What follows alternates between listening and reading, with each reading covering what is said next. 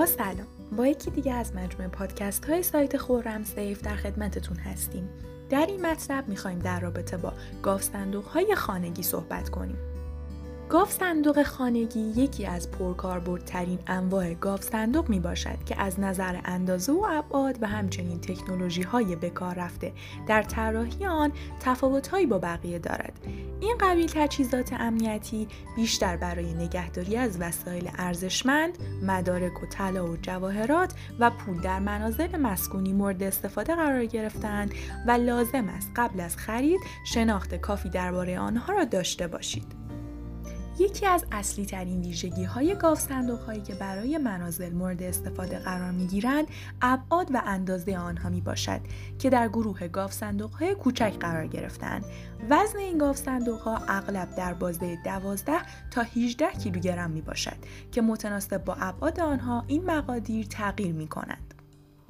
ابعاد این گروه از گاف صندوق ها بسیار متنوع بوده و می توان نمونه های بسیار کوچک و در برخی مواقع نیز بزرگتر را انتخاب نمود که به شرایط و خواسته مشتری بستگی دارد. از نمونه های رایج گاف صندوق های خانگی می توان به گزینه هایی با عرض و عمق 42 و ارتفاع 22 سانتی متر اشاره نمود که به راحتی می توان در داخل کمد جایگذاری کرد. با توجه به نوع طراحی و مکانیزم امنیتی به کار رفته. برای گاف صندوق ها ممکن است برخی محدودیت ها و مزایا و معایب در آنها وجود داشته باشد. به عنوان مثال از نقاط مثبت گاف صندوق های خانگی می توان به قیمت ارزانتر آنها نسبت به سایر گاف صندوق ها اشاره نمود.